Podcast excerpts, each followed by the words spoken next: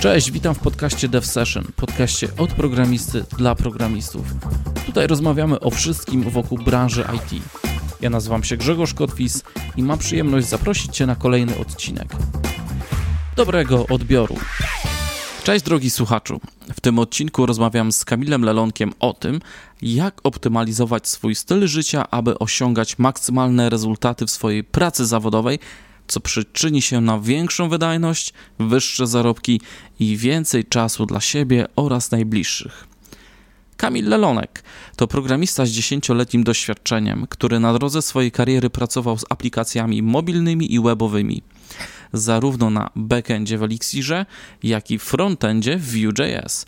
Następnie po stronie infrastruktury i architektury, aż w końcu trafił na ścieżkę team leadera, project managera i CTO. Obecnie wciąż tworzy i rozwija i zarządza projektami IT, ale oprócz tego pomaga programistom i przedsiębiorcom w podnoszeniu ich wydajności umysłowej jako dietetyk kliniczny. Dzięki ukończeniu kierunkowych studiów medycznych i znajomości branży IT doskonale wie, jak wspierać pracę mózgu na najbardziej wymagających stanowiskach. Zanim przejdziemy do naszej rozmowy, chciałbym podziękować patronom za wsparcie tego podcastu. Wśród nich są organizacja .NET, która skupia wokół siebie społeczność w świecie wydajności.NET, autorzy kursów, maniacy programowania i organizatorzy konferencji, a i ostatnio webinarów. Wszystko to znajdziecie na ich stronie dotnetos.org. Bartosz Adamczewski, prowadzący kanał Level Up, na którym to znajdziecie wiele wiedzy na tematy wydajnościowe, data-oriented design czy optymalizacji. Koniecznie zajrzyjcie na jego kanał na YouTube, dzieją się tam naprawdę dobre rzeczy. Wielkie dzięki patroni. A teraz zapraszam już Cię na rozmowę. Dobrego odbioru. Cześć Kamil. Cześć i bardzo miło mi u Ciebie gościć. Ja dziękuję za przyjęcie zaproszenia e, do tego podcastu. Powiem Ci, że jak napisałeś, to troszkę zastanawiałem, obawiałem się, czy, czy aby ten e, temat, o którym dzisiaj chcemy mówić, będzie tutaj odpowiedni, ale wiesz dlaczego? Ja pamiętam, nie wiem czy ty pamiętasz, na DevStyle Speakers dawałeś taką krótką prezentację o, o biohackingu. No, pamiętam, że byłem na DevStay Speakers, ale szczerze mówiąc, tematu swojej prezentacji już nie pamiętam. To była taka krótka prezentacja, wiesz, na której przedstawiałeś takie, to był taki biohacking w pigułce, e, trochę o e, środkach farmakologicznych, trochę o jakichś takich, pamiętam, e, chyba zimne kąpiele, trochę głodóweczki, taka pigułka, bo tam było bardzo mało czasu.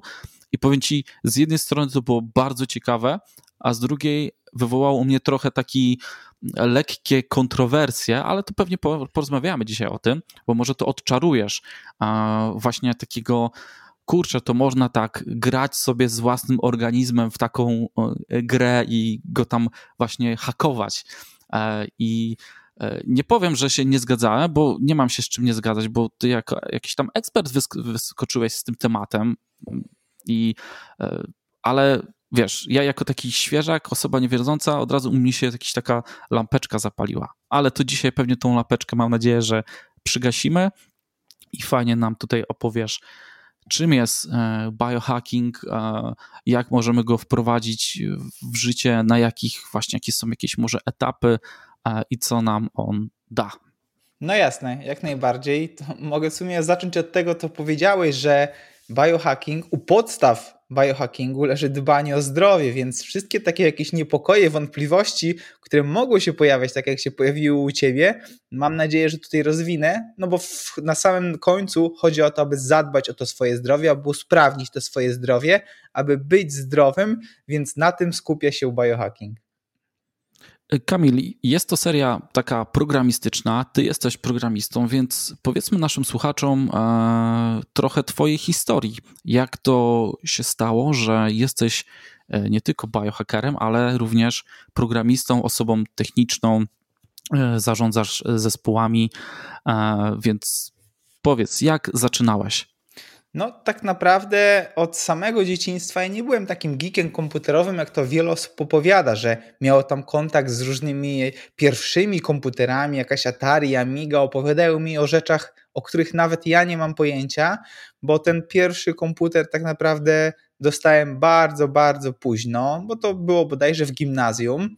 Natomiast gdzieś tam ta styczność z, z informatyką była, ponieważ moja mama ukończyła informatykę, ona z wykształcenia też jest programistką, też kiedy byłem dzieckiem pracowała w dziale IT w dużej firmie, w której zajmowała się supportem, e, wsparciem sieciowym. Ja pamiętam, jak chodziłem do niej do pracy, widziałem, jak ona gdzieś tam rozwiązuje jakieś problemy, komuś nie działała drukarka, coś trzeba było naprawić, e, jakieś połączenie nie działało, więc, więc to były te moje pierwsze takie, takie początki, natomiast nie z mojego doświadczenia, ale z, raczej z takich moich obserwacji. Mm, no, ciekawe jest też to, że ja jakoś miałem takie, można powiedzieć, umiejętności, zdolności informatyczne, techniczne, które nie wiem skąd mi się wzięły, bo nigdy się wcześniej tego nie uczyłem i mam parę takich historii, o których mógłbym powiedzieć. Na przykład e, jedna z nich jest taka, że e, byłem gdzieś w jakiejś kawiarence internetowej kiedyś, znajomi powiedzieli, chodź pójdziemy, pogramy. E, I pamiętam, że coś, coś w tej kawiarence internetowej nie działało. Gdzieś tam był jakiś problem z połączeniem pomiędzy komputerami. Ten właściciel nie mógł tego ustawić, żebyśmy sobie pograli i powiedział, że no dzisiaj nie pogramy, musi po kogoś zadzwonić, poprosić, żebym mu pomógł. A ja zupełnie nie mając wiedzy, gdzieś tam wszedłem w jakieś ustawienia, e, była informacja o jakichś portach, o jakichś bramach, to zupełnie wtedy dla mnie było nielogiczne, a w zasadzie e, nie miałem konkretnych informacji na ten temat. Natomiast gdzieś tam coś kliknąłem, coś zmieniłem, popatrzyłem, jakie są ustawienia na różnych komputerach, na tych, które działają, popatrzyłem, co jest na tych, na które nie działają, coś zmieniłem, zapisałem i okazało się, że wszystko wróciło do normy. Więc to była taka pierwsza z historii, którą pamiętam. Jeśli chodzi o, o jakieś takie inne rzeczy, no to mogę też powiedzieć, że na przykład była, była taka historia, kiedy byliśmy u znajomego, to jeszcze były czasy tych dyskietek, kiedy przerzuca, po, pożyczaliśmy sobie jakieś gry, jakieś pliki na dyskietkach i też pamiętam, jak ten znajomy włożył dyskietkę do komputera i przyciągał ikonki z pulpitu na tą dyskietkę, żeby zgrać tam grę. I i tak jak mówię, no ja wtedy jeszcze swojego komputera nie miałem, ale coś, coś intuicja mi podpowiedziała, że to nie może tak działać, że ktoś z pulpitu, gdzie wiem tam na, ze, ze, szkoły, z lekcji informatyki, że na pulpicie są skróty, ale właściwe pliki są gdzieś indziej, no i ktoś przyciągając te skróty z dyskietki i odpalając nawet dyskietki, e, to u niego ten skrót zadziała, bo on kieruje do jego własnego, własnych zasobów na jego lokalnym komputerze, ale u kolegi nie zadziała. I to też pamiętam, że, że wtedy mm, e, u kogoś tam nie działało, już mu to zgłaszał, a ja mu powiedziałem, że on kopiuje po prostu zły plik, również nie mając o tym zupełnie pojęcia, ale gdzieś tam coś mi zaświtało i wydawało mi się, że tak to powinno być. E, była też taka historia, na przykład e, na informatyce w szkole, bodajże to była, to była tak, chyba, chyba szkoła podstawowa, gdzie mieliśmy jakieś tam lekcje informatyki i naukę PowerPointa, wyświetlanie prezentacji. No i też dokładnej sytuacji nie pamiętam, ale wiem, że coś naszej nauczycielce nie działało i mówiła, że dzisiaj musimy zmienić temat, bo na czegoś w PowerPoincie nie jest w stanie ustawić tam te animacje i nie wyskakują. Natomiast ja wchodząc na jej komputer i też bez zupełnie żadnego przygotowania, żadnej wiedzy, e, coś ustawiłem, coś zmieniłem, coś zapisałem, że nagle te animacje zaczęły działać. Ona sama nie wiedziała, co się wtedy stało. Ja chyba też, e, ale to była taka kolejna ciekawa przygoda i takich przygód no, no było naprawdę, naprawdę kilka. Tak jak mówię, może nie twierdzę i od razu, żeby to wybrzmiało, nie twierdzę, że jestem jakimś geniuszem, bo to wiedzy nie miałem żadnej. Ja po prostu gdzieś tam intuicyjnie rozumiałem te rzeczy tak samo jak e, na informatyce w szkole, kiedy mieliśmy przygotować jakiś dokument w Wordzie i w tym dokumencie w Wordzie jakieś tam było zadanie, wyjustuj tekst, popraw nagłówki, e, dodaj jakieś tam interlinie, takie no ciekawe rzeczy, bo nasz informatyk w szkole no był takim, był takim trochę pasjonatem tego i chciał, żebyśmy się rzeczywiście czegoś nauczyli. No i kiedy zrobiłem to zadanie, wpisałem w metadanych pliku, czyli w tych takich informacjach o pliku, kto jest właścicielem pliku, e, żeby w pewnym sensie ten plik zabezpieczyć. Czyli wpisałem autora, wpisałem czas wykonania, no a potem, i to było oczywiście udostępnione na takim wspólnym dysku. Potem okazało się, że wiele osób to zadanie ode mnie po prostu skopiowało poprzez kopię pliku i zmianę nazwy. No ale nikt tych metadanych nie skopiował. I potem nauczyciel, jak sprawdzał ten plik, to pytał się, dlaczego ja jestem autorem wszystkich plików, które otrzymał, a otrzymał pliki od różnych osób. I to też nie zrobiłem tego może do końca świadomie. To nie jest tak, że chciałem kogoś wkopać i tak dalej. Po prostu uzupełniłem te dane. Widziałem, że takie miejsce jest, ludzie zaczęli to kopiować, o tym nie pomyśleli i potem wszystkie pliki były ode mnie. No i było jeszcze takich parę przygód, o których mógłbym opowiadać, jak na przykład hakowaliśmy hasła z kolegą matematykiem, okazało się, że znaleźliśmy algorytm, według którego nasz e, nauczyciel te hasła dla kont układał i potem my to że tak powiem, rozkodowaliśmy, żeby się do tych kont dostać. No i wiele, wiele innych. Natomiast no, historie mam ciekawe, mimo że styczność ze swoim własnym komputerem miałem bardzo, bardzo późno i potem już nie myślałem tak naprawdę nigdy o studiach informatycznych. Takie wrodzone zdolności e, hakerskie do rozwiązywania problemów, do drążenia mi tutaj się pojawiły, tak jak słuchałem twoich, e, e, twoich historii, że tak gdzieś od małego już tam sobie właśnie próbowałeś rozwiązywać różne problemy, które pewnie tak, były tak. dosyć ciekawe i, i, dały ci trochę takiego, mm, dały ci takiego kopa, żeby właśnie y, iść w to IT? To były takie sygnały? No właśnie, tu bardzo dobrego słowa użyłeś i zwrotu. Rozwiązywanie problemów to jest coś, co mnie zawsze jarało. E, ja na studia e, poszedłem na Politechnikę Wrocławską, tak, natomiast na kierunek elektronika i telekomunikacja. Ja tak jak powiedziałem, nigdy później już programistą zostać nie chciałem, mimo że, że tam w liceum mieliśmy jakieś zadania e, zadania, laboratoria z programowania. Było to programowanie w Turbo Pascalu i jakoś dobrze sobie z tym radziłem. Natomiast tak jak mówię, nigdy ta myśl się nie pojawiła. No kiedy zacząłem te studia na Politechnice Wrocławskiej na elektronice i telekomunikacji, no i doszło do pierwszych zajęć z podstaw programowania, było to programowanie w C++. I zobaczyłem, że po prostu bardzo dobrze rozumiem ten temat. Mam taką intuicję i co więcej, ja potrafię tłumaczyć to innym. E, in, inne osoby z naszej grupy po prostu nie rozumiały wielu rzeczy. Przychodziły do mnie, pytały mnie, bo, bo widziały, że ok, kartkówkę zdałem na piątkę, no i pytały mnie, no o co chodzi, czym jest ten wskaźnik, jak działa alokacja pamięci, żebym tłumaczył im, a ja po prostu potrafiłem ubrać to w jakieś proste słowa, potrafiłem to wyjaśnić, przekazać. Oni to zaczęli rozumieć i po prostu no, mówili, że no wow, nie? że ja powinienem może bardziej w to pójść. I to były głosy z zewnątrz. No a potem, kiedy zaczęły się już zadania e, takie na zaliczenie, kiedy musieliśmy coś pisać, ja zacząłem innym osobom pisać programy i to uwaga za pieniądze. Czyli ja na pierwszym roku studiów, na pierwszym semestrze studiów zacząłem zarabiać na programowaniu, bo pisałem ludziom, e, czy to z naszego roku, czy to uwaga, nawet z lat wyższych i z późniejszych semestrów, programy na zaliczenie, po prostu sprzedawałem to, więc mhm. zacząłem zarabiać na IT. No i wtedy sobie pomyślałem, kurczę, jestem na pierwszym roku, na pierwszym semestrze studiów, ja już zarabiam na programowaniu, to dlaczego z tego nie zrobić zawodu?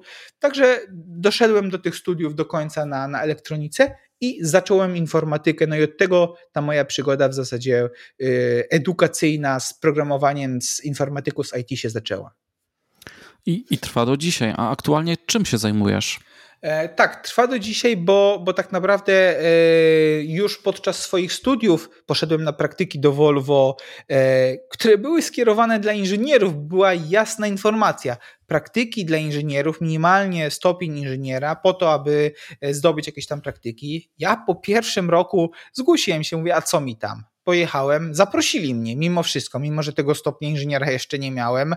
Zdałem testy, okazało się, że byłem jednym z najlepszych osób, no i i, i, i, i dostałem się na te praktyki i tam się rozwijałem, więc to dało mi naprawdę, naprawdę mega duży wzrost. E, potem brałem udział też w projektach open source'owych. Taką firma, firma wrocławska, która organizowała e, udział, bezpłatny udział w projektach, gdzie oni dawali nam swoich mentorów ja dołączałem e, i, i, budowaliśmy aplikacje. Akurat wtedy to były aplikacje mobilne. No a następnie przygoda z web developmentem w Ruby. Było to Farkensi u Andrzeja Krzywdy, który do tej pory jest takim moim mentorem i uważam, że wszystko to, jak, jak jestem ukształtowany w kierunku myślenia o programowaniu, o technologii IT, mam dzięki Andrzejowi, bo on wdrożył we mnie wiele takich dobrych rad, dobrych praktyk. Także, także ja do dzisiaj jestem mu wdzięczny za to, czego on mnie wtedy nauczył. A w tym momencie zajmuję się zarządzaniem zespołem, aplikacjami w systemami rozproszonymi, e, czyli takimi rzeczami właśnie związanymi z, z distributed programming. I to jest coś, czym się zajmuję teraz. Przez ostatnie moje lata pełniłem też rolę CTO, team leadera, e, project managera, product managera. E, bardzo lubię pracować z biznesem, bardzo lubię organizować pracę, planować, bardzo lubię pracować z zespołami, nie tylko w tym aspekcie technicznym, ale w tym takim właśnie soft skillowym, takim menedżerskim. To jest to, czym się teraz zajmuję i co bardzo lubię robić. Muszę powiedzieć, że na bardzo, bardzo wielu polach e, sprawdziłeś się jak dotąd, bo jak powiedziałeś, i to, to były role techniczne i biznesowe, i, i również te większe.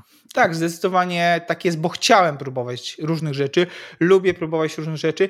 Wiem, że to dzieje się to kosztem tego, że może nigdy nie będę ekspertem technologicznym. I tak też kilka firm mi powiedziało, e, w których brałem udział w rekrutacji, że oni widzą moje szerokie skille, moje umiejętności, zdolności w różnych obszarach, natomiast brak mi takiego pełnego skupienia na wąskiej dziedzinie technologii, w której byłbym dobry, bo tak jak mówię, zawsze miałem swój zespół, zawsze pracowałem z zespołem. E, ja technologicznie oczywiście umiem, potrafię te rzeczy, cały czas rozwijam się w kierunku pisania kodu, tworzę też kod na co dzień i staram się, żeby tego było jak najwięcej, natomiast wiem, że nigdy nie będę takim ekspertem, gdyby programowanie było gdybym programował, programował przez 100% mojego czasu, skupiał się tylko na tym, a czas dodatkowy poświęcał na naukę technologii, e, bibliotek, rozwiązań, wzorców. E, natomiast no, coś za coś. Coś za coś, no i wiesz, z drugiej strony, jeśli poszedłbyś w stricte technologiczne e, tylko aspekty, to nie, był, nie byłbyś właśnie product managerem, gdzie pewnie też się sprawdzasz, więc e, z jednej strony zyskaliby technologicznego eksperta, ale z drugiej strony jakaś firma, jakiś projekt nie zyskałby e, dobrego CTO czy kogoś, kto rozmawia z biznesem. No to są takie trade-offy, nie? coś za coś zawsze. Tak, dokładnie tak można na to patrzeć. Mhm. Dobrze, Kamil. Wskakujemy w temat dzisiejszego odcinka. Ja bardzo Ci dziękuję za podzielenie się tą historią. E, myślę, że dla wielu osób może być e, inspirująca. Naprawdę fajnie zawsze posłuchać takich historii programistów. Mnie to bardzo ciekawi. Ale wskoczmy do biohackingu albo biohackingu. Muszę wybrać jakąś wersję. Dobra, biohacking. Słuchaj, powiedz na początek, Kamil, e, jak Ty definiujesz biohacking? Co jest taką właśnie podstawą? Co za tym stoi?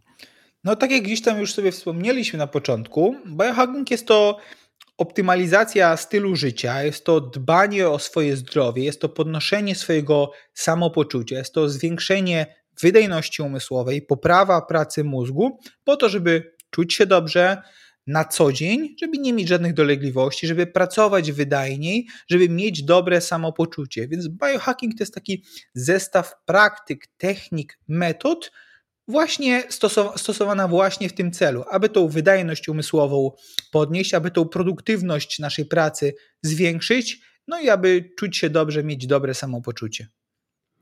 Słuchaj, czy to jest e, słowo takie powiedzmy nowe, bo mam wrażenie, że kiedyś e, nie mówiło się biohacking, tylko po prostu o, dobra, idę poćwiczyć, idę, nie wiem, na siłownię i tak dalej i nikt nie mówił, że e, ktoś jest, nie wiem, biohackerem, czy, czy ja ćwicząc sobie crossfit trzy razy w tygodniu już jestem biohackerem, właśnie coś robię w tym kierunku, czy to jeszcze, jeszcze nie mogę tak określać tego? To jest bardzo dobre spostrzeżenie, bo to słowo to jest takie właśnie modne słowo, to jest takie fancy słowo, to jest po to, żeby zbudować trochę hype wokół tego, ale nie ze złego powodu, czy z jakiejś złej przyczyny, bo tak jak powiedziałeś, nasze babcie, nasi dziadkowie to byli biohackerzy, którzy po prostu dbali o swoje zdrowie, dobrze się odżywiali, ruszali się, wychodzili na słońce i robili tego typu rzeczy, więc to byli najlepsi biohackerzy. Natomiast wraz z biegiem czasu, z postępem technologicznym, z rozwojem tego, ile teraz jest pośpiechu, jak mało mamy czasu, my zapominamy o sobie, zapominamy o zdrowiu, zapominamy o tym, aby dbać dbać o siebie, aby się wysypiać, aby jeść dobrze, więc to słowo biohacking jest czymś, co po prostu przyciągnie nas, zainteresuje. Ktoś może zobaczyć, o, biohacking, ja będę biohackerem, tak naprawdę ja się będę po prostu zdrowo odżywiał, wysypiał i ruszał się, ale powiem, że jestem biohackerem, no i dzięki temu wiele osób właśnie te praktyki zdrowia wdroży, no i po to to stwierdzenie powstało, aby właśnie przyciągnąć osoby, które zapomniały w tym pędzie, w tym biegu, w tym postępie rozwoju technologii o tym, żeby dbać o własne zdrowie i o siebie. No tak właśnie jak mówiłeś o tych babciach i dziadkach, e, to kiedyś można powiedzieć, że i nawet ja często się przebywało na dworze i było to słońce i łapało się witaminkę D tak z powietrza, ze słońca, nie? A dzisiaj po prostu co rusz, no ludzie siedzą w domu, no to brakuje tej witaminy D i trzeba się tam e, suplementować. A może wy by wystarczyło, gdyby po prostu więcej spędzali czasu e, na dworze, nie? I nie trzeba by było kombinować. Ale tak jak mówisz, czasy się zmieniają i trzeba się dostosowywać. Tak, dokładnie tak. I ten postęp technologiczny, który jest, no jest z jednej strony dobry, no z drugiej strony niesie za sobą jakieś negatywne efekty, więc teraz naszą rolą jest to, żeby w pewnym sensie jakoś to pogodzić, przetrwać, no i pozostać w tym dobrym zdrowiu. E, I tak, właśnie. Mam przed sobą, Kamil, kubek kawy i sobie ją piję. Mm, ja lubię pić taką jedną kawę dziennie sobie, a to jest tam zwykła rozpuszczalna, nic żadnego tam, wiesz, z Kolumbii, nic na osiołku tutaj do mnie nie przyjechało. E, powiedz, właśnie taka zwykła kawa, e, jak ona wpływa na mózg, czy w ogóle wpływa, czy to jest bardziej jakieś takie placebo, nie wiem, to nazwać i, i co daje taka kawa programiście, bo wiemy, że w każdym biurze stoi ekspres, jest kawka, są pogaduszki codzienne, więc ta kawa to jest takie e, stały element dnia. No, kawa jest to naprawdę bardzo szeroki temat. O kawie moglibyśmy nagrać osobny podcast, żeby wszystkie aspekty jej omówić. Natomiast, żeby było to w miarę konkretnie, mogę powiedzieć, że kawa jest najbardziej znanym, powszechnie dostępnym, legalnym stymulantem, czyli substancją, która podnosi wydajność i produktywność naszego mózgu. Oczywiście tutaj z dużą gwiazdką, bo jest wiele zastrzeżeń co do tego, jak spożywać tą kawę, kiedy spożywać tą kawę, jaka ta kawa powinna być, żeby ona rzeczywiście działała. No bo dzisiaj, jak sam powiedziałeś, programiści tej kawy nadużywają. Nie stosują jej już jako nootrop, czyli jako taka substancja zwiększająca zdolności kognitywne, ale po prostu jako taki napój pity na co dzień, y, wiele razy w ciągu dnia, w różnych porach, w różnych godzinach, w różnych dawkach, więc ta kawa po prostu nie ma już tak spektakularnych efektów, jakie mogłaby mieć, gdyby była stosowana rzeczywiście tak, aby te efekty przynosiła. Tak jak powiedziałeś, jeżeli ty pijesz jedną kawę, nawet niech to będzie zwykła kawa e, taka rozpuszczalna, może ona będzie mniej bogata w jakieś e, antyoksydanty czy inne związki korzystne e, dla naszego mózgu, natomiast jest to i tak o wiele, wiele lepsze rozwiązanie niż kawa pita wielokrotnie w ciągu dnia, od samego rana, ostatnia filiżanka może być nawet wieczorem, prowadzi to do tego, że nasz organizm jest tak przyzwyczajony, tak zaadaptowany, że ta kawa zwyczajnie działa. No i na pewno znasz wiele osób, które mówią, na mnie kawa nie działa. Albo ja mogę wypić kawę i mogę iść spać, albo ja piję kawę tylko dla smaku, bo i tak nie widzę efektu. To prawda, one mają rację, bo po prostu ich układ dopaminowy, ten ośrodek nagrody w mózgu jest tak przestymulowany, tych, tych receptorów jest już tak dużo, że one nie reagują we właściwy sposób. Więc sami sobie popsuliśmy genialne efekty, które kawa mogłaby nam dawać, gdybyśmy racjonalnie do tego podchodzili. No, że stosujemy ją jako napój, to ona działa na nas tak jak napój. I to jest problem, który moglibyśmy uniknąć i mieć niesamowite efekty. A słuchaj, czy kawa to tylko kofeina? Bo powiedziałeś tutaj antyoksydanty, tak? Czy co jeszcze nam daje tak. kawa oprócz tej kofeiny? No właśnie, tutaj te antyoksydanty, czyli przeciwutleniacze, e, to są takie, takie substancje, które wchodzą, wchodzą w skład kawy i one działają bardzo korzystnie na nasz organizm. One zapobiegają temu stres, stresowi oksydacyjnemu, o których się mówi, e, tym, tym wolnym rodnikom, które e, gdzieś tam są tak obarczane jako, jako przyczyna wielu chorób, dolegliwości, gdzieś tam przyczyna nawet raka. Tutaj dobra kawa, dobra jakość wartościowa kawa, no tutaj zawiera te, te związki, które będą korzystnie nawet wpływały na długowieczność, czyli, czyli na naszą młodość. Tutaj mówi się też o polifenolach, czyli takich, to są takie organiczne związki występujące e, naturalnie tylko w roślinach. E, no i tak jak mówię, one, one posiadają te, te, te zdolności, te właściwości przeciwutleniające, czyli wpływają na długowieczność, zapobiegają następstwie wielu chorób, uszkodzeniom naszym DNA, może nie naprawiają, ale na pewno pozytywnie wpływają na pracę naszych mitochondriów, czyli tych takich jednostek energetycznych w naszym organizmie, e, zapobiegają procesowi neurodegeneracji, czyli starzeniu się naszego mózgu, usprawniają funkcjonowanie naszego układu nerwowego, neuroprzewodnictwa, czyli tego, jak nasz mózg e, działa, jak się uczymy, jaki mamy refleks, jaką mamy kreatywność, jak potrafimy się skoncentrować, skupić na naszych zadaniach, więc tutaj no, no kawa ma niesamowite właściwości, e, wie, dlatego bardzo polecam spożywanie dobrej kawy z dobrego źródła, bo e, może nie stanie się substytutem witamin, ale e, naprawdę bogactwo tych składników i korzyści, które z nich wyniesiemy jest ogromne.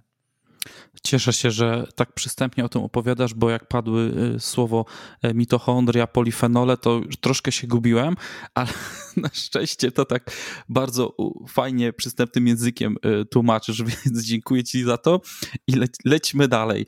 Wiemy już, jak kawa wpływa na nasz mózg i pracę programisty, no i wiemy, że nadużywanie jej to nie jest dobra sprawa, ale kawa, napoje to jest jedna rzecz. Druga to odżywianie.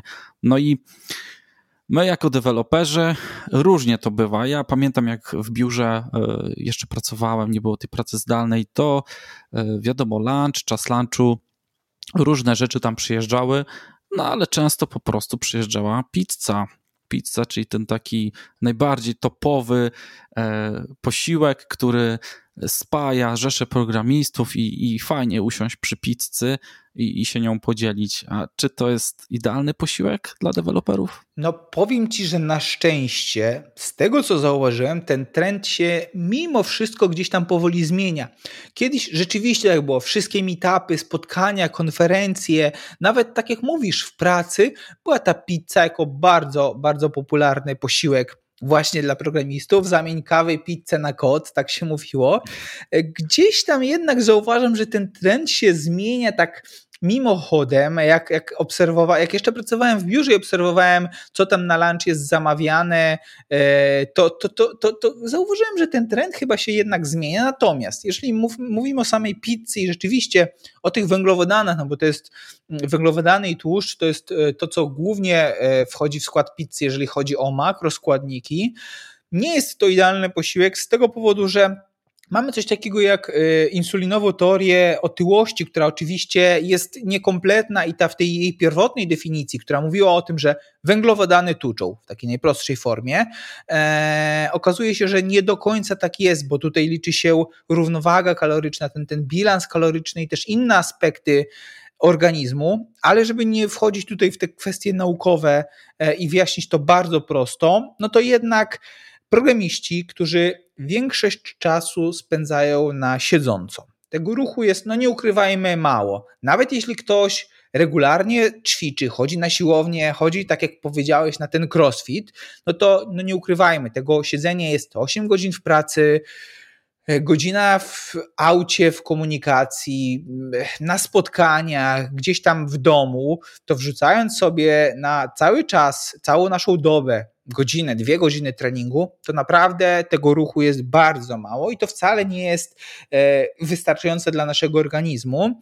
E, no i tutaj, kiedy my spożywamy dużo kalorii, e, dużo węglowodanów, no bo z węglowodanów łatwo tych kalorii nabić bardzo szybko, to będzie przyczyniać się to no nie tylko do, do otyłości, czyli do tego, do nadmiaru zbędnych kilogramów, których uniknęlibyśmy spożywając bardziej diety niskowęglowodanowe, czyli e, takie diety, w których no, jest więcej tłuszczu, więcej białka, więcej warzyw i tam po prostu trudniej byłoby zjeść więcej niż nasze zapotrzebowanie kaloryczne. No a taka pizza, taki burger, takie makarony, to bardzo szybko, łatwo wchodzi.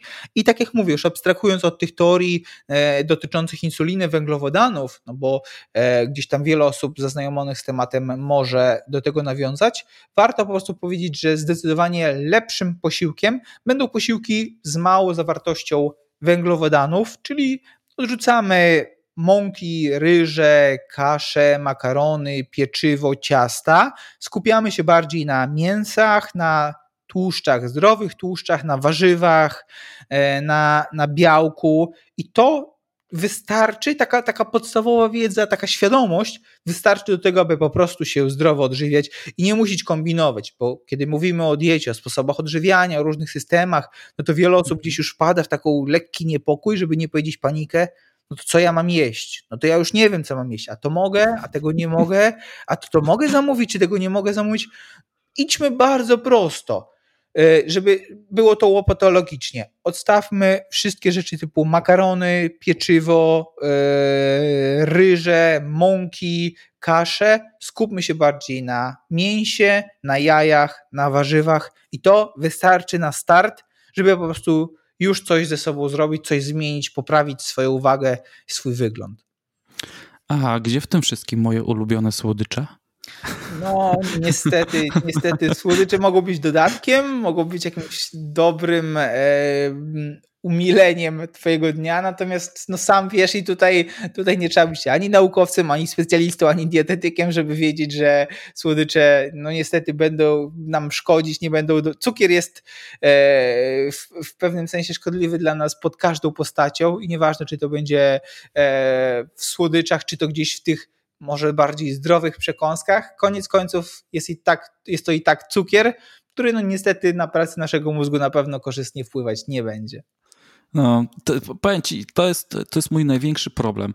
O ile jestem w stanie zrezygnować e, z pieczywa, e, nie wiem, przerzucić się na jakieś musli, płatki, o tyle słodycze po prostu to jest moja największa zmora e, i kiedyś próbowałem sobie takie robić, powiedzmy, posty, tam wytrzymywałem 30-40 dni, czułem się o niebo lepiej i w ogóle tam, nie mówiąc już o aspektach takich jak tam wygląd skóry, ale jak jednak wiem, że gdzieś ten kurde, cukierek jest w pobliżu, to po prostu, no nie mogę, nie? I to nie jest tak, że ja sobie zjem jeden, a, a tam zostanie 10 i one sobie poczekają na jutro, no tylko ja wiem, że tam jest 10, to sobie zjem na przykład 5, nie? I nie wiem, czy tu jest lepiej całkowicie zrezygnować, bo tak trzymać się i tylko malutko sobie brać, to jest chyba jeszcze większa katorga niż całkowita rezygnacja. No tak, no to przecież nie ma opcji, żeby otworzyć czekoladę i sobie kostkę zjesz. Znam takich, ale, ale dla mnie też to jest bardzo dziwne, więc, więc doskonale to rozumiem. E, to, co powiedziałeś, to tak, tutaj takie dwa aspekty poruszyłeś. Pierwsza rzecz, no jak proste, jak nie będziesz miał tych czekolady, ciast, ciastka obok siebie w biurku, w lodówce, gdziekolwiek, to po prostu nie będziesz tego jadł, bo powiedzmy pracujesz z domu nie robisz zapasów do domowej spiżarni, no to naturalnie, że do sklepu już cię bardzo często może nie chcieć pójść po te ciastko, czekolady czy chipsy, więc to jest takie pierwsze rozwiązanie.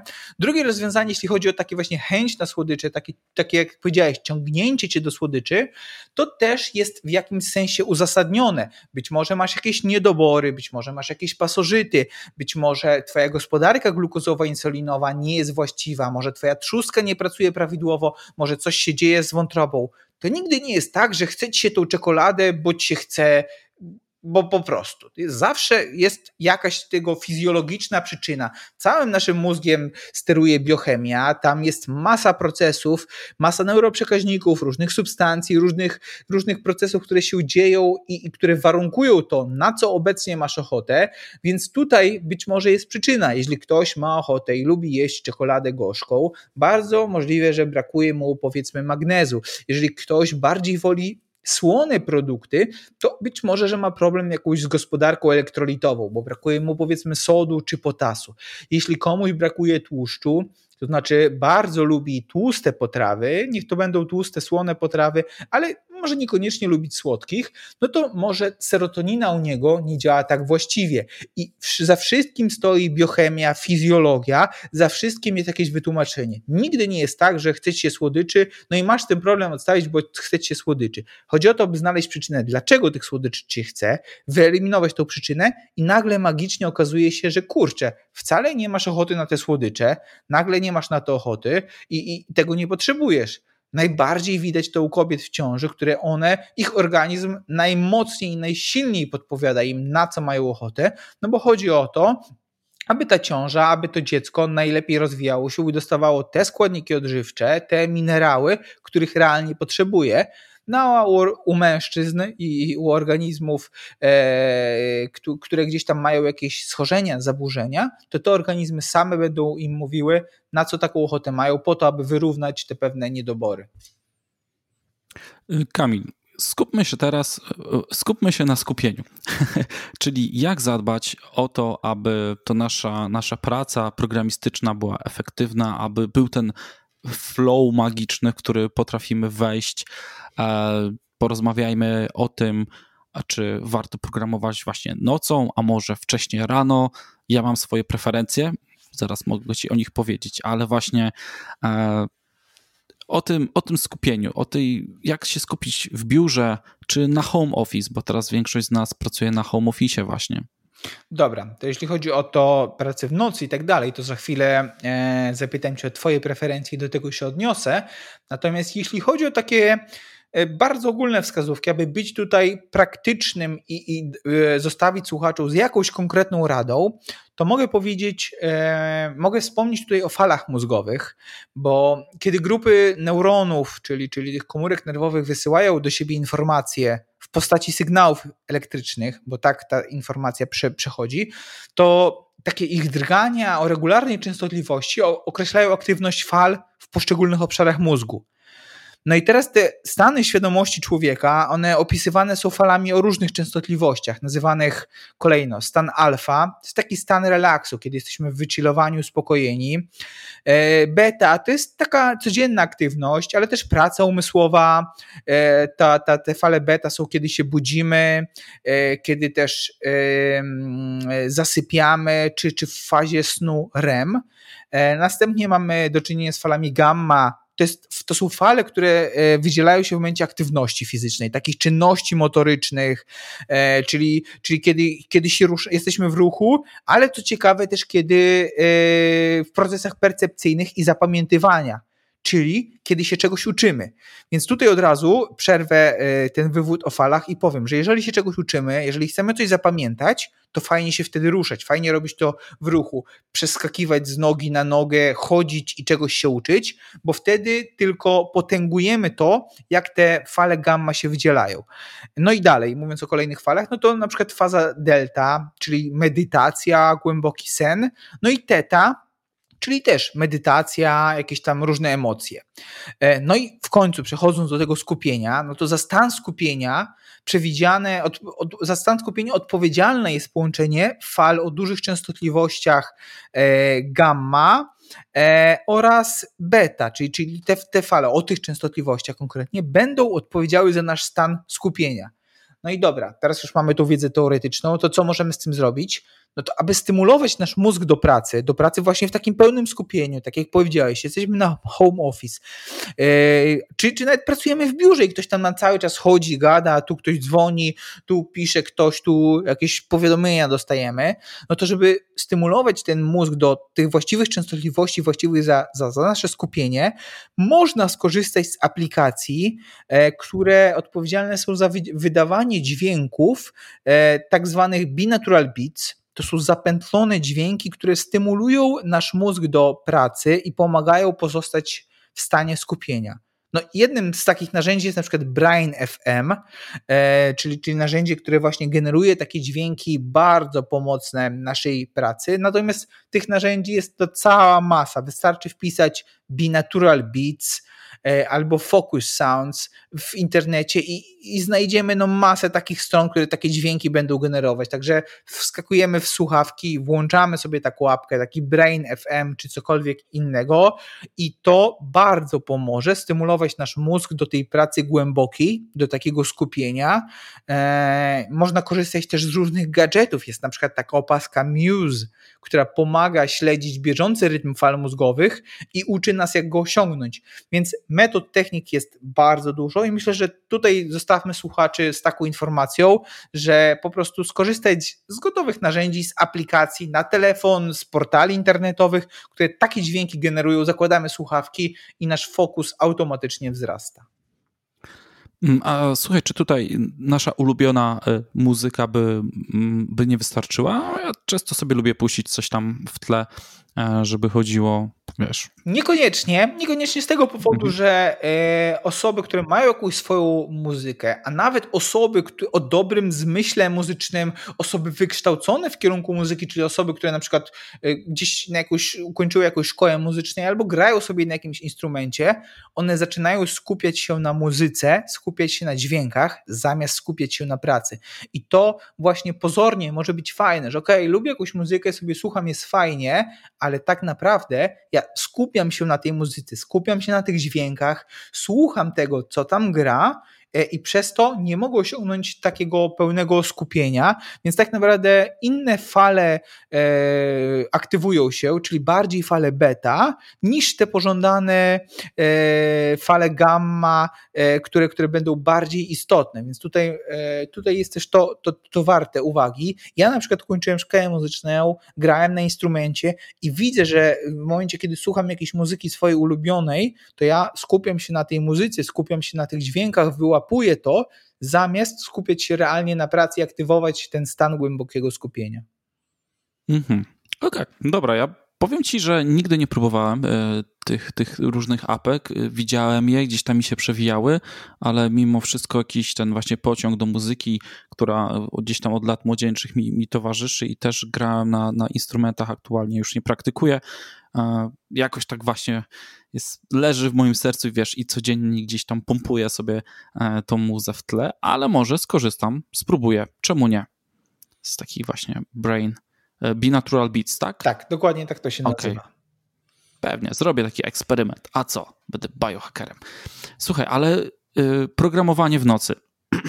No właśnie, powiedz mi, jak ty się z tym czujesz? Czy tobie jest lepiej, czy gorzej?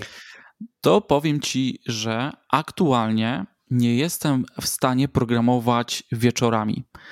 Po prostu nie wiem, co coś się zmieniło, można by to przeanalizować, ale w tym momencie życia, gdzie teraz jestem, e, lubię położyć się wcześniej spać, koło 22, 22.30 max, czasem przeciągnę gdzieś tam do 11, ale rzadko.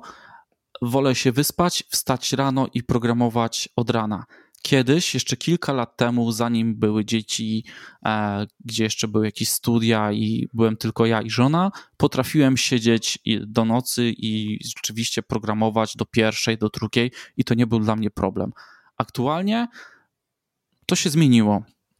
No właśnie, bardzo, bardzo słusznie to zauważyłeś, że jako młode osoby, gdzie ten układ hormonalny się jeszcze kształtuje, gdzie ten zegar biologiczny no nie jest tak stabilny, to mamy taką tendencję, zwłaszcza gdzieś tam za czasów studenckich czy początków naszej pracy, kiedy zarywamy noce, poświęcamy noce na pracę, na naukę, kiedy świadomie rozregulowujemy sobie ten nasz y, rytm dobowy, cykl dobowy, zegar biologiczny, bo to są pojęcia zamienne, y, no i wtedy rzeczywiście może lepiej nam się pracować, czy, czy nawet uczyć w nocy, natomiast nie jest to dla naszego organizmu naturalne. Nasz organizm jest wtedy bardzo elastyczny, łatwo adaptuje się i tak naprawdę to, że nam dobrze uczy się w nocy, to jest dlatego, że nasz, doprowadziliśmy nasz organizm do, do takiego stanu i do takich, takie warunki mu serwujemy, więc, więc on ze względu na tą swoją elastyczność, adaptacyjność, zdolności dostosowania się do tych czynników, które mu narzucamy, no on po prostu się dopasowuje.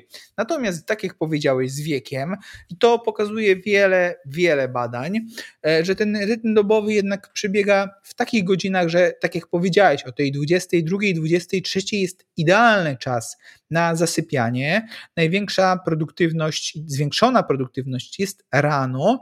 No i tak generalnie kształtuje się ten, ten rytm dobowy u znacznie mm, większej części społeczeństwa. Oczywiście są osoby, które mają inne chronotypy, czyli chronotyp to jest ten, ten zegar e, dobowy, który mówi o tym, o, o tej sekwencji wydzielania poszczególnych hormonów, pracy narządów, pracy, pracy mózgu, tego jak jesteśmy wydajni w ciągu dnia. Natomiast jest to naprawdę niewielki odsetek. Jeżeli ktoś powie, że jest tym nocnym markiem, bo lepiej mu się pracuje czy, czy uczy w nocy, i on tak na pewno ma, to jest bardzo duże prawdopodobieństwo, że on po prostu silnie nagiął swój naturalny, właściwy rytm dobowy i organizm robi wszystko, aby do tego się dostosować. No i pracuje e, z perspektywy tej osoby, pracuje mu się dobrze, natomiast na pewno w długoterminowo organizm zacznie dawać oznaki tego, aby po prostu wcześniej być zmęczony, nie będzie już tak wydajny, bo tak jak powiedziałem, ten odsetek społeczeństwa, który rzeczywiście e, chronotyp ma przesunięty na godziny, e, w zasadzie nie przesunięty, tylko taki ma chronotyp, że tych godzinach późniejszych lepiej się pracuje, jest naprawdę niewielkie, jest małe prawdopodobieństwo, że, że ktoś jest taką osobą. Także podsumowując i wracając już do, do konkretów, e, nasz zegar biologiczny jest, e, pracuje w taki sposób, że rzeczywiście lepiej wcześniej pójść spać, wcześniej wstać, rano wykorzystać tą maksymalną produktywność, no, która w ciągu dnia będzie malała, natomiast wykorzystując pozostałe praktyki biohackingu, możemy utrzymać jednak ten stały poziom energii i skupienia przez cały dzień. Natomiast wymaga to trochę e, więcej pracy od nas nad tymi wszystkimi aspektami biohackingu ale tak jak powiedziałeś, doszedłeś do takiego twojego naturalnego, właściwego rytmu dnia, trybu dnia, który daje ci największą produktywność, efektywność, no i zdolność obserwacji swojego organizmu i taka sama świadomość jest niezwykle istotna w tym aspekcie.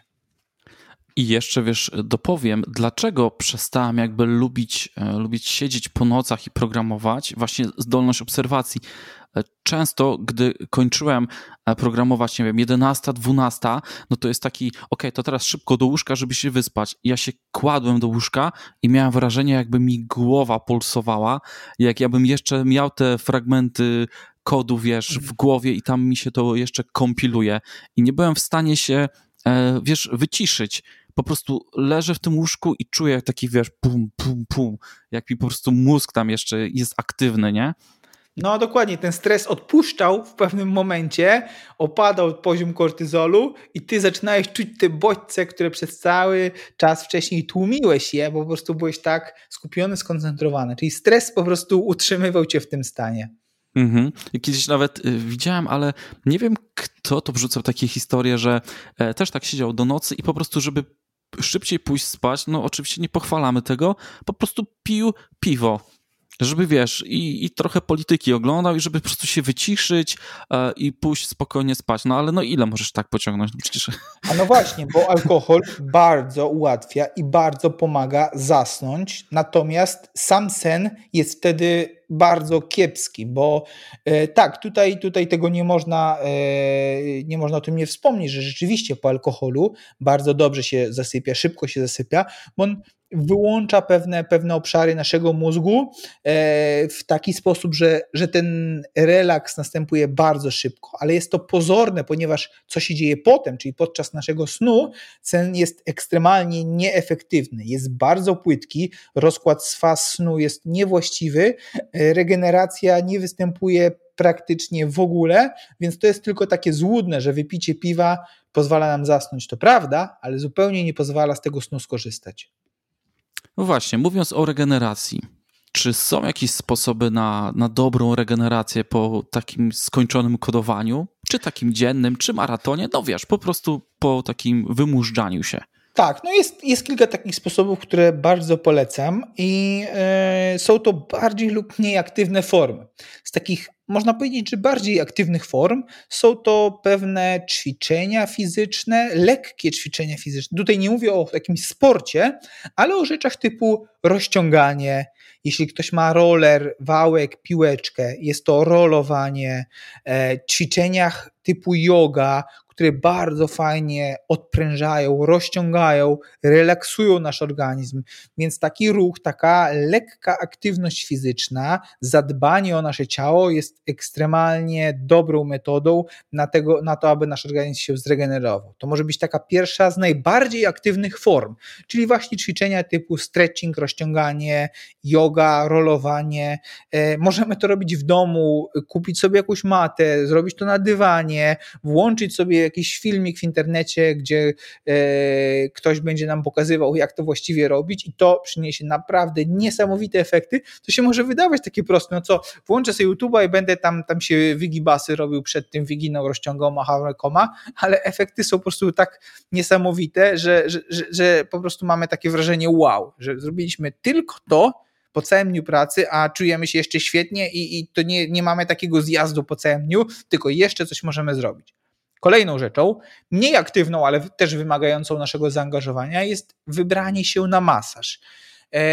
Wystarczy pójść do jakiegoś fizjoterapeuty, zapisać się na masaż sportowy, czy masaż relaksacyjny, czy taki masaż, który będzie miał na celu rozluźnienie pospinanych mięśni, rozbicie punktów spustowych, czyli takich punktów na naszych powięziach opinających mięśnie, które powodują spięcia, y, przykurcze i problemy z ruchomością wybranie się na taki masaż raz w tygodniu wystarczy 45 minut do godziny. Pójść sobie taki masaż, efekt jest też naprawdę niesamowity. Od razu czujemy się zupełnie inaczej. Nasz układ nerwowy jest pobudzony, układ limfatyczny jest poruszony, układ krwionośny jest bardziej dotleniony. Efekty są naprawdę fajne i to wymaga od nas tylko pójścia sobie do takiego fizjoterapeuty, przeleżenia na stole, a on zrobi resztę. Więc to jest taka też bardzo fajna forma regeneracji i relaksacji.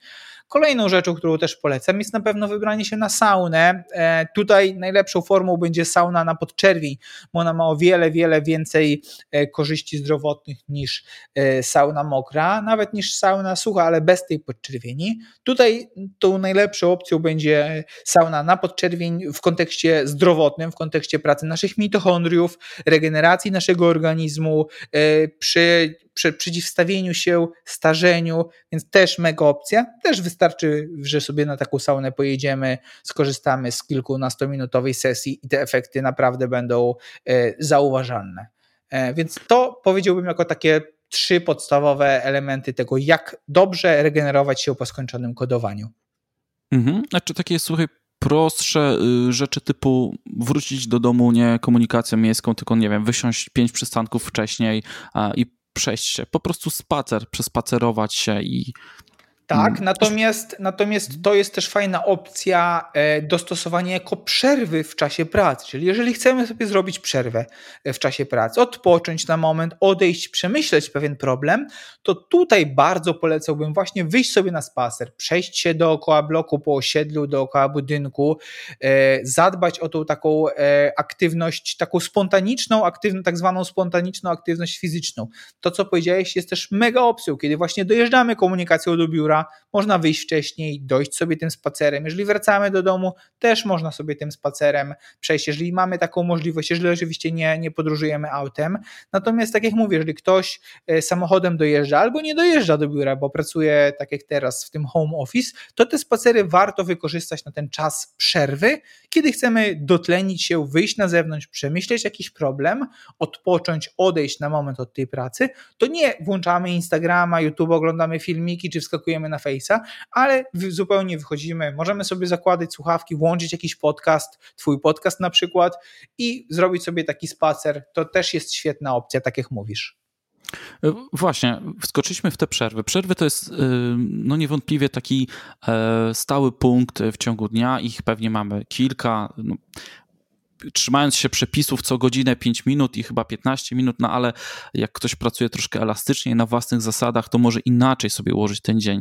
I tutaj mam pytanie do ciebie właśnie, jak mądrze pracować, jak zaplanować taki swój dzień pracy? No powiem ci tak, tutaj yy, myślałem jak dobrze opowiedzieć o tym temacie yy, i też robiąc research na temat tego, co kto poleca i ze swojej praktyki yy, różne rzeczy stosując, tych technik jest tak dużo i, i, i tak wie, wiele różnych osób ma różne, różne metody, że naprawdę trudno będzie znaleźć jakiś i, i, trudno powiedzieć jakimś złotym środku, jak dobrze pracować, bo u każdego sprawdza się co innego. Jedni dobrze pracują w tej technice Pomodoro, kiedy wyznaczają sobie te bloki czasowe pracy. Inni jeszcze dobrze pracują, jak wyłączą sobie wszystkie powiadomienia. Tak jak ja na przykład mam wyłączone powiadomienia, telefon jest cały czas wyciszony, e, zupełnie mm, nic tam gdzieś mnie nie bodźcuje. Jeszcze inne osoby dobrze pracują, jeżeli po prostu rano zaplanują sobie pracę na cały dzień i w ciągu dnia odznaczają kolejne kroki, które miały zaplanowane. Jeszcze in, u innych dobrze sprawdza się wieczorne planowanie całego następnego dnia, w tym pracy i obowiązków poza pracą, więc tutaj naprawdę nie ma złotej metody. Technik jest cała masa, e, tak samo jak technik nauki, tak samo jak technik pracy, jak technik podejścia do programowania, więc tutaj złoty środek trudno znaleźć, żeby o tym dobrze i mądrze e, w podcaście opowiedzieć. Mhm, ale mm, z pewnością e, gdzieś tam należy pamiętać pewnie o tych przerwach, o których już e, mówiliśmy, e, o tej regeneracji na koniec dnia, to są takie rzeczy, tak, które dokładnie. W tej, w tej, trzeba... Z perspektywy biohackingu, no to tutaj możemy mówić właśnie, żeby się dobrze wyspać przed pracą, żeby dobrze robić te przerwy, spacery, e, żeby zadbać o ten ruch, o tą aktywność fizyczną, żeby zadbać o regenerację po pracy, żeby w ciągu pracy i poza pracą właściwie się odżywiać, więc to są takie najistotniejsze aspekty tego, aby ta nasza praca e, własna była wydajna i aby nasz mózg pracował na jak najwyższych obrotach. Okej, okay, no dobra, słuchaj, wyspałem się, jestem gotowy do pracy, przychodzę do biura, a tam pach na strzał od razu już jest e-mail, który po prostu mnie tak rozsierdził, że mhm. poziom, poziom stresu, wiesz, już po prostu wyrąbało w kosmos. I jeszcze wiem do tego, że zbliża się właśnie deadline, e, jakiś e, deploy nie, nie przeszedł, wszystko się wali na produkcji, po prostu sypie błędami. Jak walczyć z tym stresem w pracy? No tutaj nie będzie, myślę, że dla nikogo zaskoczeniem, jeżeli powiem, że praktyki medytacyjne e, będą najlepszą formą tego, jak ten stres redukować. I tutaj, jeżeli mówimy o medytacji, to tutaj zupełnie abstrahuję i tutaj zupełnie wykluczam jakikolwiek element duchowości, religii i tego typu rzeczy. Jeśli mówię o medytacji, mówię tutaj 100% o praktycznym i technicznym oddychaniu, o skupieniu się na własnym oddechu, o zadbaniu o ten regularny, właściwy oddech, po to, aby właśnie jak najlepiej uspokoić swój organizm. I badania pokazują, że te techniki oddechowe, te, te praktyki medytacyjne, właśnie skupiające się na oddechu, poza, tak jak powiedziałem, tym całym aspektem e, duchowym i religijnym, będą świetnie regulować pracę naszego organizmu, regulować poziom kortyzolu, czyli tego hormonu wydzielanego w odpowiedzi na stres, będą bardzo dobrze nas uspokajać, poprawiać pracę naszego mózgu. Także proste ćwiczenia typu 3 sekundy oddechu, 3 sekundy pauzy, 3 sekundy wydechu, 3 sekundy pauzy, i taki kwadrat oddechowy, dobrać sobie tą liczbę sekund y, pod, pod, pod siebie. Taka optymalna liczba sekund to jest 4, czyli 4 sekundy każdego kroku, ale na początek zdaję sobie sprawę, że to może być dość trudne, jeśli nie jesteśmy przyzwyczajeni. I skupienie się na oddechu, pamiętanie na oddechu, czyli taki mindfulness, kiedy nie skupiamy się na, na myślach, na tu i teraz, bo to są już bardziej zaawansowane elementy medytacyjne.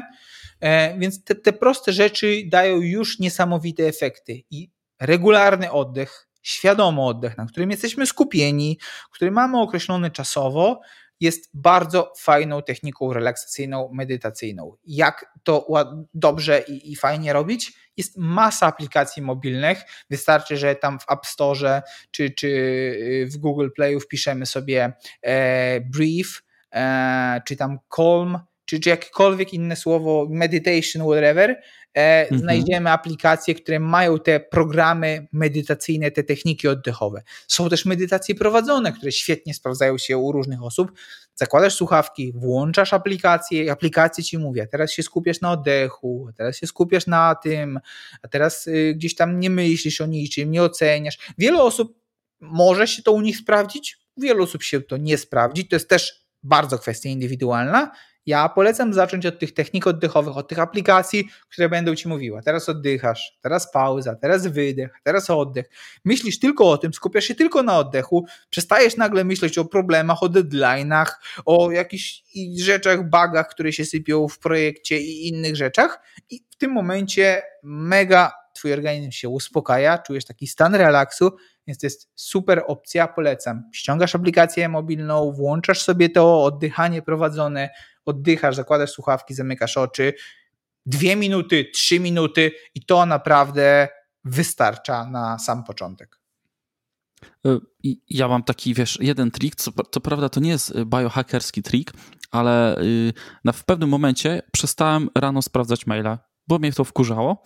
A jak przychodziłem do pracy, wiesz, to siadałem, otwierałem projekt, miałem już swój plan i tam od 8 do 10 po prostu byłem w stanie flow, robiłem co trzeba, przychodziła godzina 10, daily meeting, ja dopiero otwierałem maila i patrzyłem, co tam się dzieje. Ale to taki, to, to poza, poza biohackingiem to był taki mój e, sposób na, na to, żeby z rana się nie stresować właśnie jakimiś mailami i tym, co tam można spotkać e, na skrzynce. Tak, tak. dokładnie. Tutaj jest dużo, dużo takich właśnie technik też produktywności poza biohackingiem, mhm. czyli nie, nie stricte związanymi ze zdrowiem, e, z takim, takim bezpośrednim wpływem na zdrowie, ale właśnie takich technik produktywności e, jest ta masa sposobów podejść do pracy, więc tutaj no, trudno dać dobrą radę, bo każdy musi wybrać coś, co jemu najlepiej odpowiada.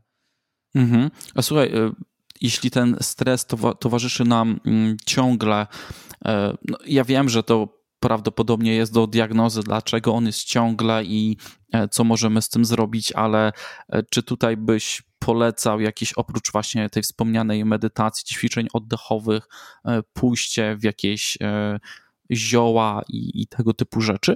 No tutaj fajnie, że, że poruszyłeś ten temat dopiero na sam koniec, no bo jakby nie było, te, te zioła, adaptogeny, nootropy, czyli te wszystkie takie substancje tuningujące mózg, boostujące mózg, to jest tak naprawdę tylko dodatek i już końcowy etap całego biohackingu. Jeżeli my się nie wysypiamy, jeżeli jemy bardzo kiepsko, jeżeli tego ruchu nie ma, jeżeli ten stres, tak jak powiedziałeś, jest chroniczny i nic z tym nie robimy e, sposobami naturalnymi, no to możemy ładować najlepsze suplementy, najlepsze środki, najlepsze substancje, możemy stosować najbardziej złożone plany suplementacyjne, natomiast to wszystko po prostu nie będzie działać, a na pewno nie tak, jak mogłoby działać, gdybyśmy mieli zadbany każdy aspekt e, naszego życia. Więc mimo, że ja e, bardzo mocno siedzę w suplementach, e, czuję się dobrze w układaniu, dobieraniu planów suplementacyjnych, w wyborze substancji, w researchu właściwych środków, to zawsze zawsze i tak polecam to jako element końcowy, kiedy całą resztę mamy dopiętą.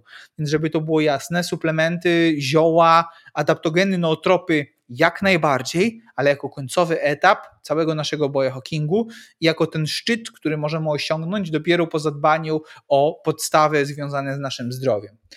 Więc jeżeli tutaj zapytałeś już o te substancje, no to jest parę takich grup produktów, parę, parę takich środków, które na pewno można by polecić e, do, do, do przetestowania.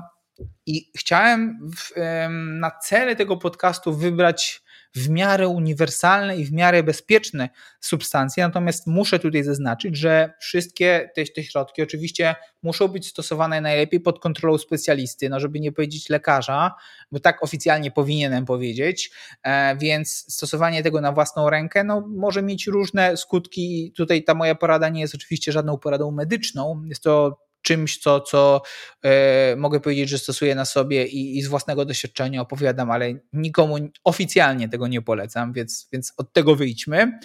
No a jeśli chodzi o te środki, no to tak, mm, e, możemy mówić o pewnych takich grupach jak nootropy, czyli to są takie substancje o y, właściwościach prokognitywnych, czyli podnoszących wydajność naszą umysłową. Są to też adaptogeny, czyli takie środki, które adaptują nas do panujących warunków, zwłaszcza stresowych. E, są to też grzyby medyczne. Tutaj nie mówię o grzybach y, psychodelicznych czy halucynogennych, ale o grzybach medycznych, które są bogate w różne e, polifenole, antyoksydanty e, i, i tego typu rzeczy. E, są to też na przykład racetamy, czyli grupa leków, które są stosowane w medycynie, natomiast u osób zdrowych przynoszą świetne efekty e, w kontekście pracy naszego mózgu. E, no i jest to też wiele różnych innych substancji nie, niesklasyfikowanych, więc one są powszechnie nazywane po prostu jako nootropy, nootropiki, a chociaż nootrop jest poprawną nazwą. No i żeby podać konkretne przykłady, to tak, wyjdźmy od tych grzybów. E, ja mogę polecić tutaj grzyb, taki grzyb jak kordyceps. Jest to grzyb medyczny, on świetnie komponuje się z kawą, jako super dodatek do kawy, gdzie bo taki grzyb dostajemy w formie, kupujemy w formie sproszkowanej. Jest to buteleczka z proszkiem i ten proszek sobie domieszamy do kawy i on się świetnie z kofeiną komponuje, bo on podnosi wydajność fizyczną i umysłową. Korzystnie wpływa na pracę mózgu, zwiększa skupienie, zwiększa taką chęć do pracy. On jest chętnie stosowany podczas pracy pracy twórczej i podczas programowania. E, świetnie sprawdza się właśnie osób z branży IT, u, u grafików, u osób, u e, jakichś projektantów, architektów, bo bardzo mm, e, fajnie ten taki kreatywność i zdolności poznawcze podnosi. On jest skazany też w okresach osłabienia, zmęczenia, niskiej odporności, takiego przewlekłego stresu, nadmiernego wysiłku umysłowego czy obniżonego nastroju, a nawet popędu seksualnego. Więc kordyzep jest świetnym grzybem, świetną substancją, super dodatkiem do kawy, który bardzo sprawdzi się w pracy programistycznej. Drugim środkiem, które też mogę polecić, jak już tutaj wspomnieliśmy o kordycepsie do kawy, no to również do kawy polecam bardzo L-teaninę. L-teanina jest świetnym adaptogenem. To jest taki aminokwas, który e, sprawdzi e, się świetnie u programistów, którzy mają dość dużo, czynie, dość dużo do czynienia z takimi z deadline'ami, z ciągłymi, że terminy gonią, trzeba dowozić kolejne projekty, kolejne kroki, e, bo zwiększa on zdolność organizmu do tolerancji bodźców stresowych. On działa relaksująco, uspokajająco, reguluje poziom kortyzolu, no a także L-tanina też podnosi, poprawia jakość snu. E, bardzo ułatwia koncentrację, ułatwia zapamiętywanie, więc jest to też skuteczne w przypadku pracy dewelopera i nauce nowych rzeczy.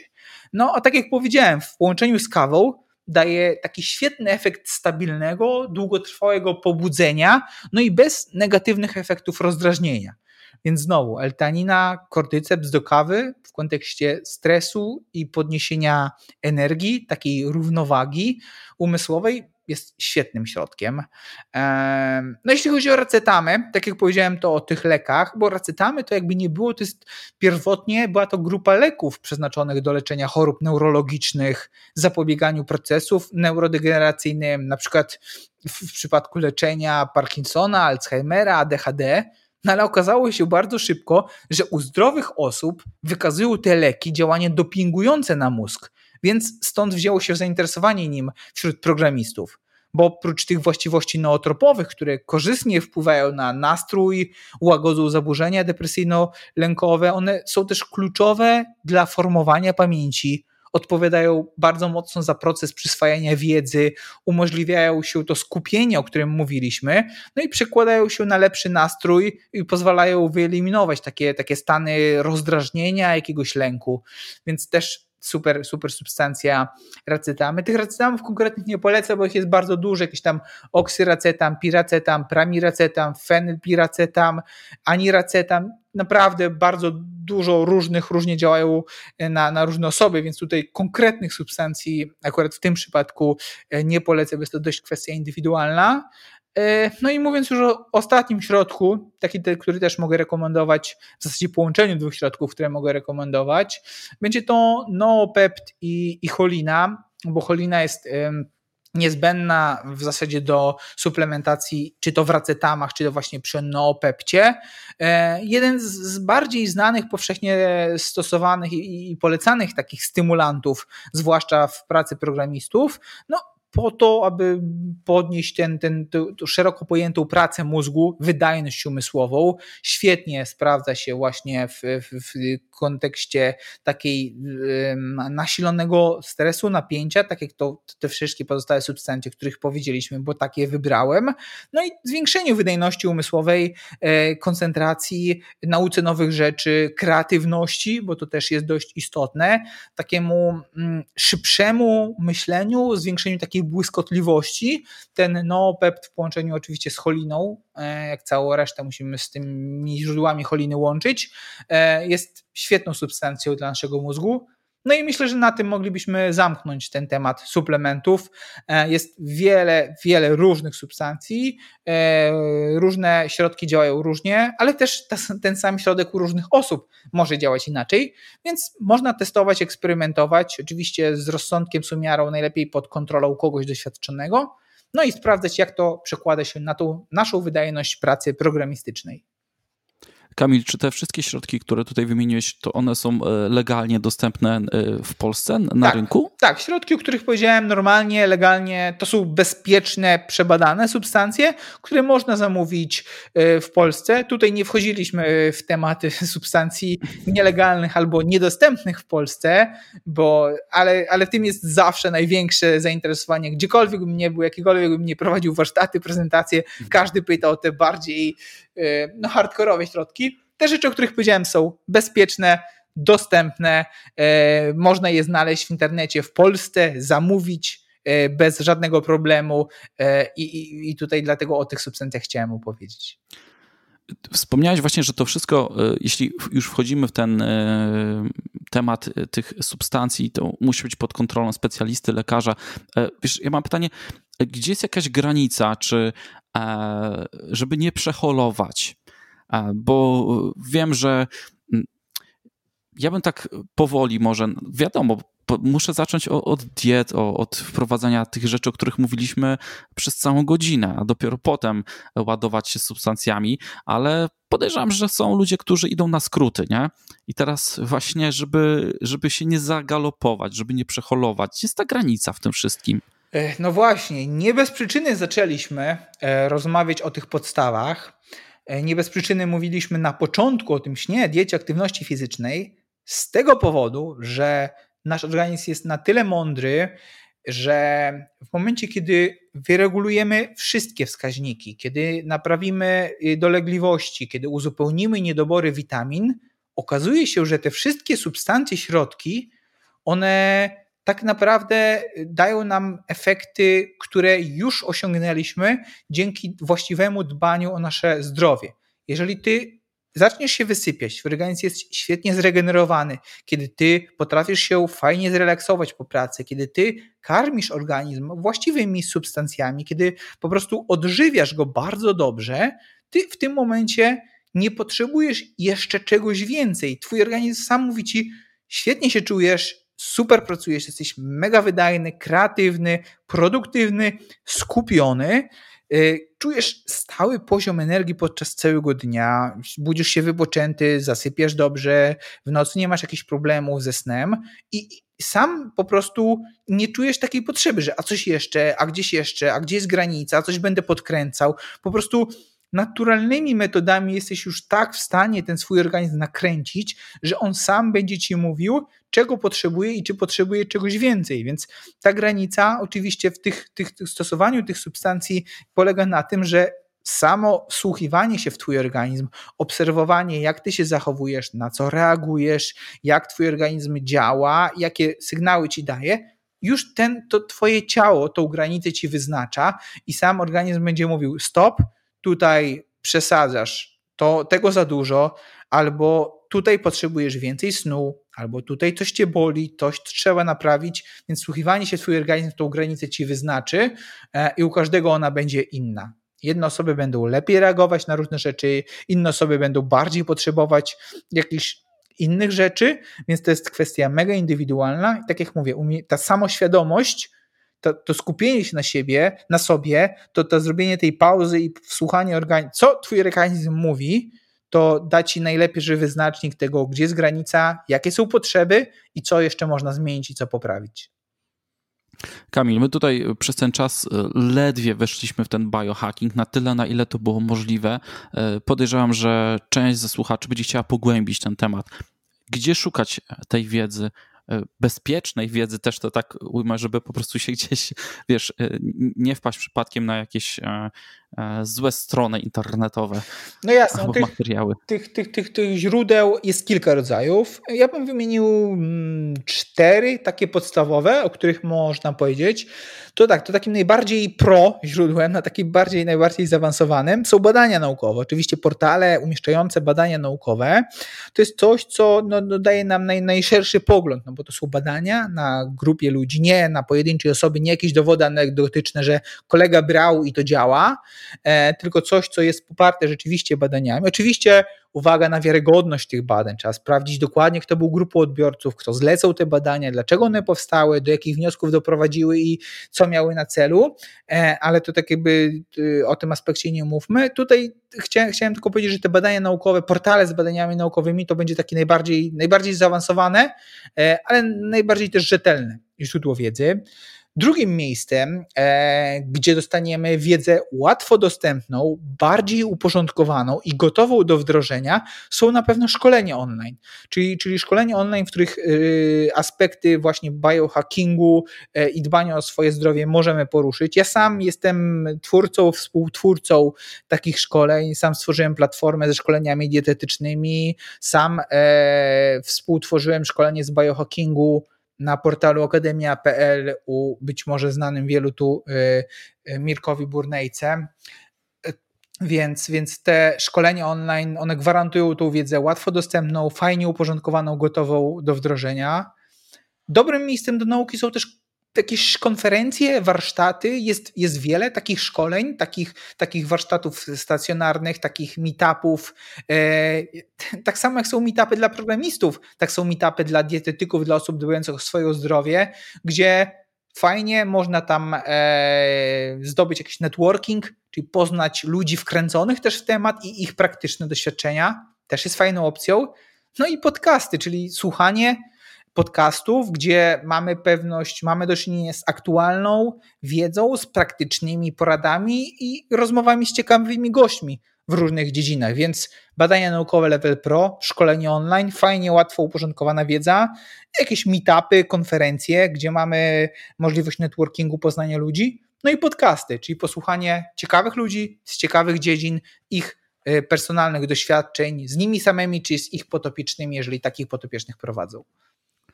Okej, okay. i widzę, że też e, przygotowałaś właśnie na ten odcinek e, taki prezent dla słuchaczy.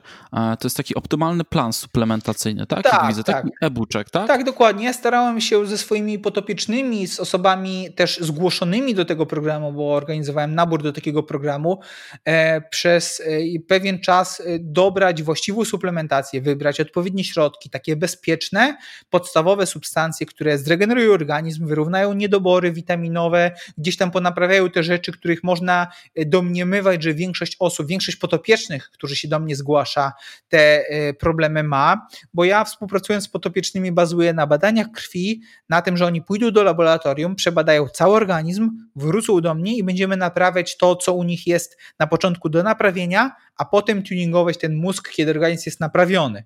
No i ta moja praktyka, ta, ta moja wiedza, ta moje doświadczenie spowodowało, to doprowadziły do tego, że opracowałem właśnie taki optymalny plan suplementacyjny dla osób, które nie chcą przychodzić na konsultacje, nie chcą się jeszcze badać, nie chcą na to wydawać jakichś środków. One mogą sobie taki plan ściągnąć, zamówić sobie te suplementy. To oczywiście nie jest współpraca z żadną firmą, żadna afiliacja, nic takiego. To jest coś, co dostarczam dla osób, które po prostu mają mniej czasu, mniej chęci, e, a, a chcą spróbować czegoś na własną rękę i gdzieś tam o to swoje zdrowie zadbać. Więc zapraszam do, do takiego e-booka, do takiego programu suplementacyjnego. Jest tam dokładny rozpiska, harmonogram, jak przyjmować, co przyjmować, aby czuć się zdrowo i, i tą swoją wydajność umysłową zwiększać. Super. No ja załączę na pewno do notatek do odcinka link, e, gdzie znajdziecie e, tego e-booka od Kamila. Kamil, słuchaj, no dobrnęliśmy do końca. Myślę, że na tyle, na ile mogliśmy w tak krótkiej formie wprowadziliśmy naszych słuchaczy w temat biohackingu, wiedzą, gdzie mają szukać e, dalszej wiedzy, wiedzą, jak się za to zabrać, że podstawa to jest praca z własnym organizmem, słuchanie go i takie no, po prostu na, najprostsze, najzwyczajne metody, zanim zaczniemy tam y, komplikować. Ja dziękuję Ci bardzo za, za podzielenie się tą wiedzą, bo to jest. Y, coś chyba e, na pewno lekko odczarowałeś. Jestem bardziej już taki mniej jakby podejrzliwy co do tego tematu, bo to wiesz, jak gdzieś tam patrzysz po necie i ktoś nagle wyskakuje z jakimiś e, rzeczami, no różny może być odbiór. Ja wiem, że ludzie różnie podchodzą do tego, ale tutaj fajnie, fajnie to zagrało w, w tej naszej rozmowie i cieszę się, że, że pojawiłeś się z takim tematem.